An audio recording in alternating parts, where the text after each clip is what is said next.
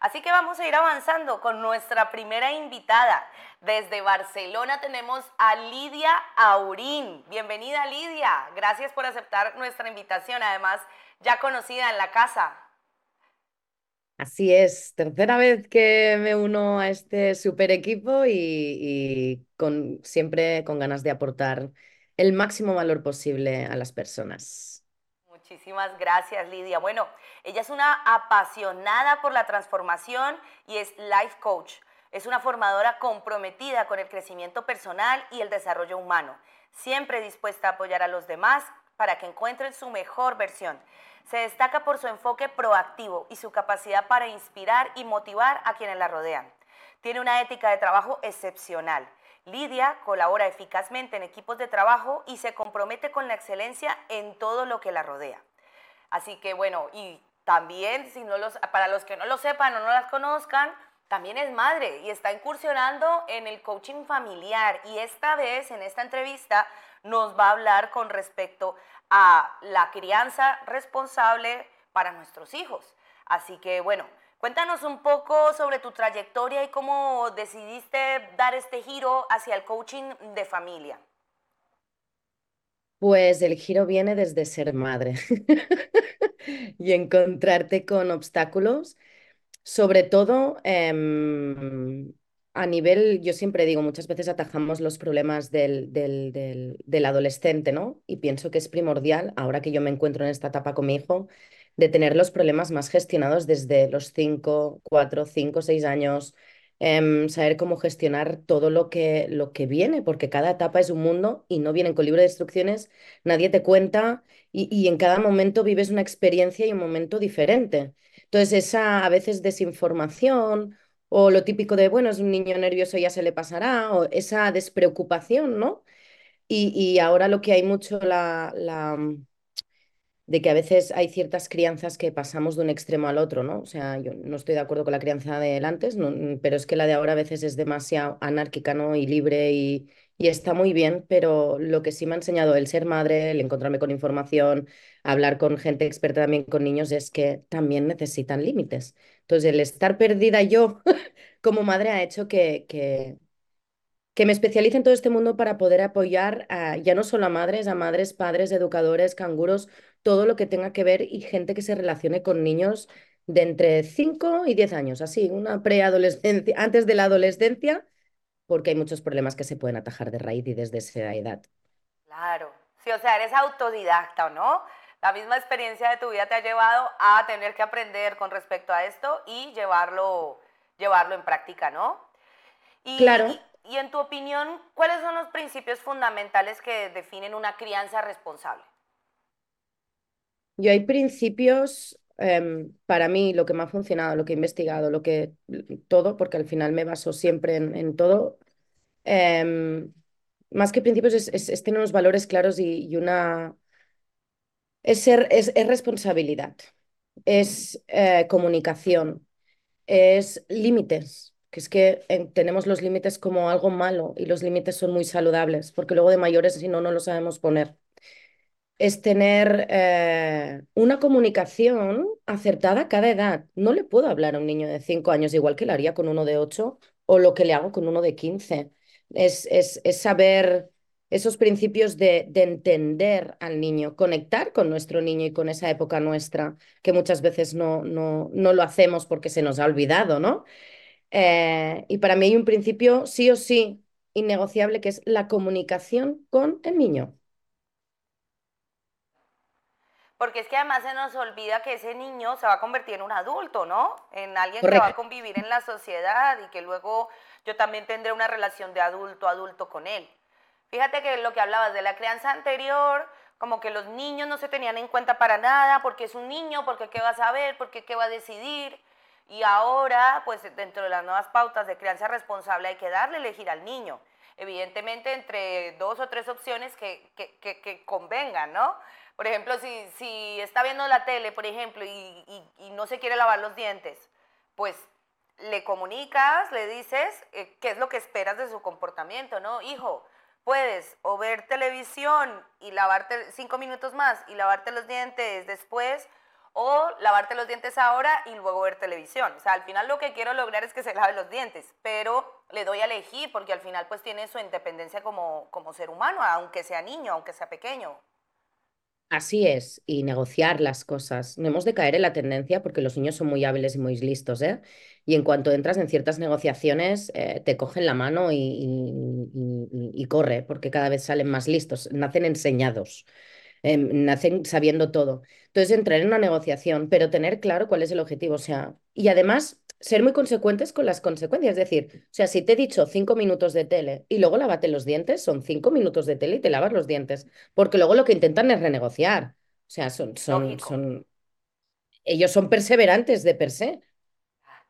Y entonces también ahí el padre mantenerse en su palabra y, y seguir con lo, que, con lo que ha propuesto, ¿no? Que es también lo que cuesta también.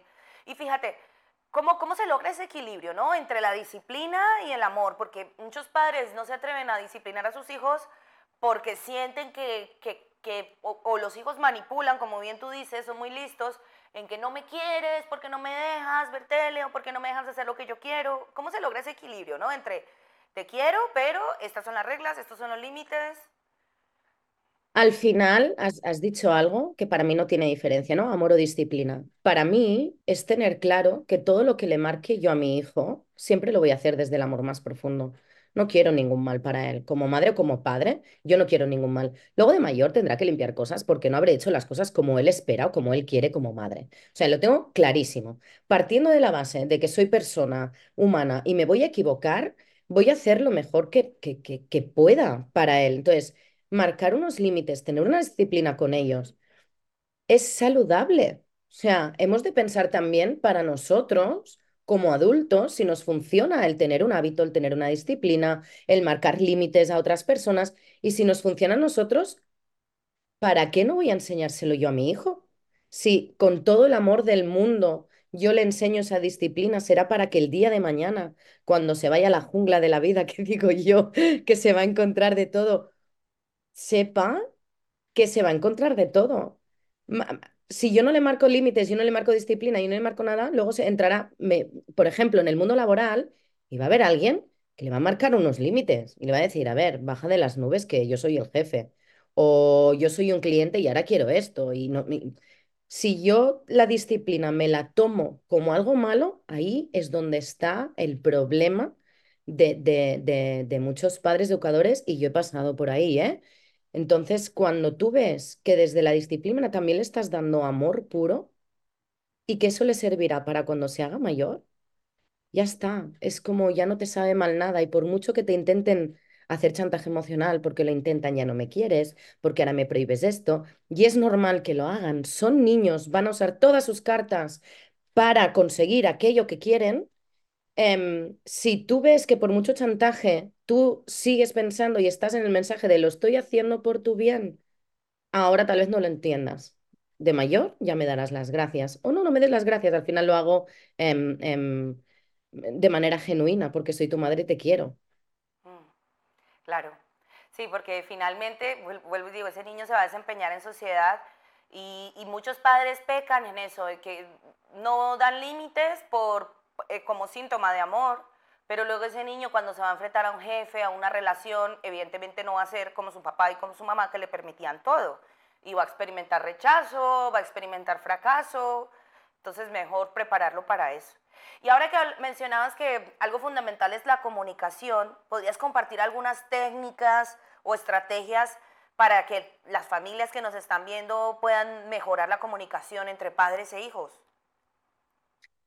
Em, a ver, al final cada niño es un mundo y lo primero antes de tener comunicación es ser consciente quién es tu hijo. Porque ahí me he encontrado muchos casos de, no, mi hijo esto nunca lo haría. Em, bueno, o sea, te lo están diciendo en la escuela, te lo están diciendo en la extraescolar, entonces eh, sí, tu hijo lo hace, a lo mejor en casa no, y me parece genial. Pero entonces es, primero de todo, antes de la comunicación, es ser consciente de quién es tu hijo para poder comunicarte con él. O sea, conocer a tu hijo de verdad y no negar si hay algún problema en la escuela. Y a partir de ahí, comunicándome sobre todo sin invalidar en ningún momento su emoción. Él está viviendo esa emoción, da igual la que sea, sea un enfado, sea tristeza, sea rabia, sea lo que sea, la está viviendo. Y aunque para nosotros lo que nos está expresando sea un problema menor, en el mundo de los niños es un gran problema.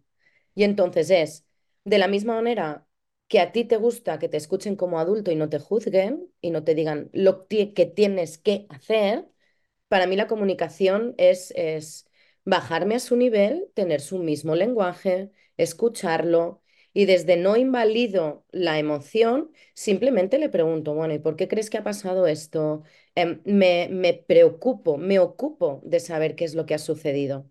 A veces te las intentan colar y tú como madre ya sabes por dónde ir. Y al final es, em, tampoco es decirle, eh, es que me estás contando una mentira, no, oye, em, ¿estás seguro de que ha sucedido esto, que no es algo que a lo mejor te has inventado, que a lo mejor ha generado? Em, para mí es eh, comprender todo lo que hay detrás, porque muchas veces detrás de un comportamiento hay algo, una emoción de ellos que no saben expresar, no, no, no los no se les enseña em, cada vez más, ¿eh? Si más no, aquí en, Barcelona, cada vez se les enseña más a, reconocer las emociones, pero si no, no las conocen.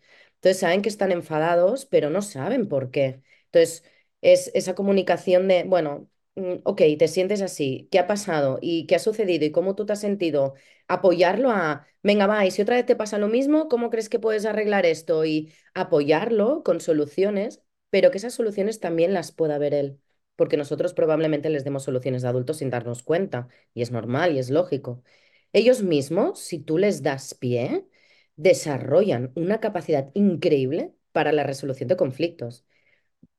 Otra cosa ya luego es que lo apliquen y ahí llega otro trabajo, pero para una comunicación es sobre todo validar esa emoción que está sintiendo, empatizar con el niño, entender que para él sí es un problema o para él esa situación es importante, ya sea un problema o sea una situación de excitación, de alegría.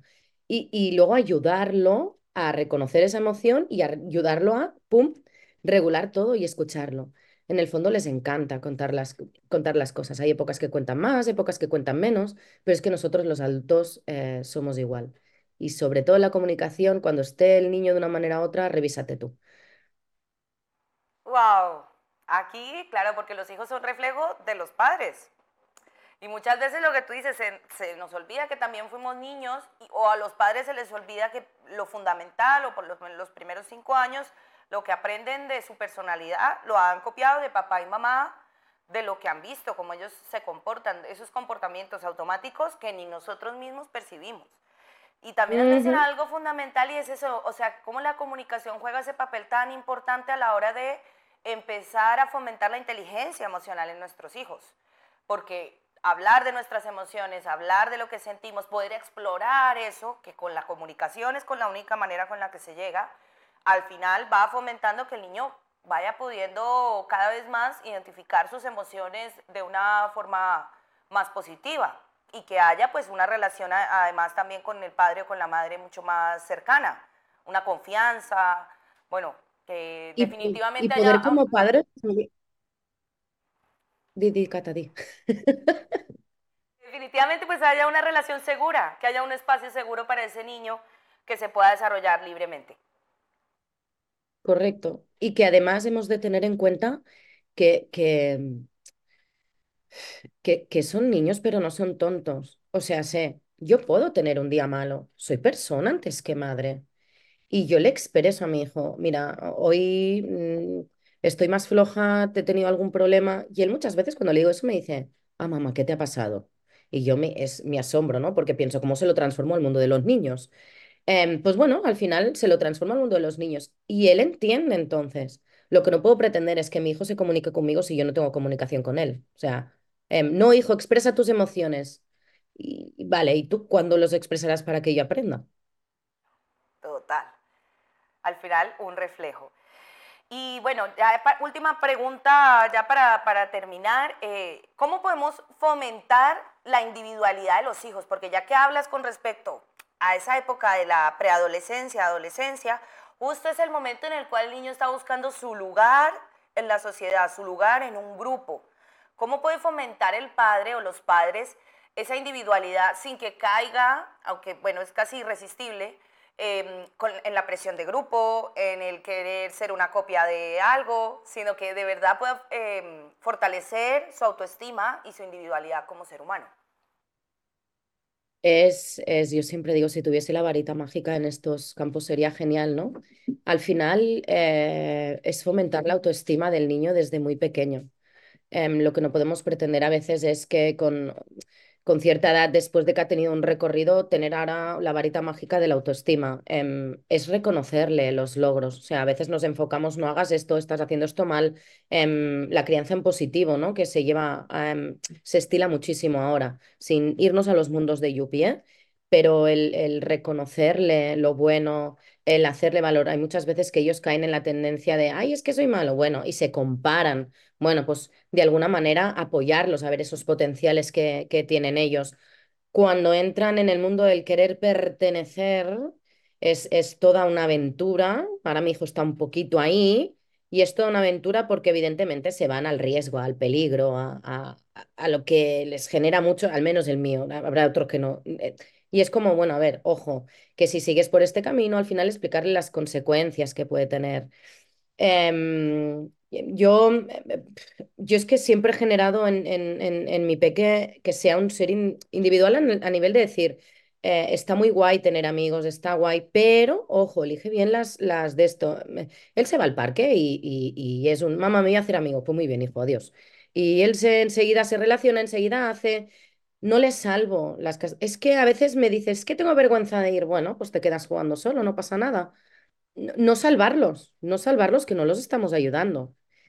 Y hacer un poquito eso, ¿no? Es estar atento. A veces las malas influencias tampoco las vas a poder evitar, porque es riesgo y es una experiencia que también han de vivir, simplemente acompañarlos en ese camino.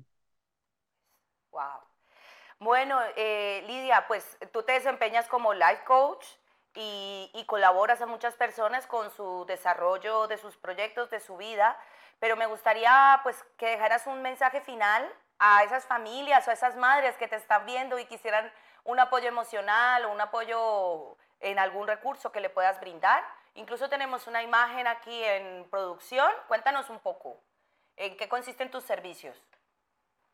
Em, mis servicios es acompañar tanto a madres como a padres, educadores, canguros y, gente que necesite. Y, em, al final para mí es importante la red de apoyo, ¿no? Es eh, el no estás sola, no estás solo. Em, somos muchísimas personas dentro de este mundo con herramientas que podemos apoyarte y solo llegarás, porque se llega, ¿eh? Ahora acompañado siempre es mucho más fácil el camino porque compartes, vacías mente. Yo te puedo dar un punto de vista objetivo que tú tal vez no estás viendo y acompañado es, es el, el camino es mucho mejor. Para mí es importante el mensaje, para mí fue muy importante el mensaje en su día de no, estás sola. Hay gente con tu misma situación que a veces se desespera, que a veces la caga y no estás sola. Y el acompañamiento en toda esta época es, es para mí esencial.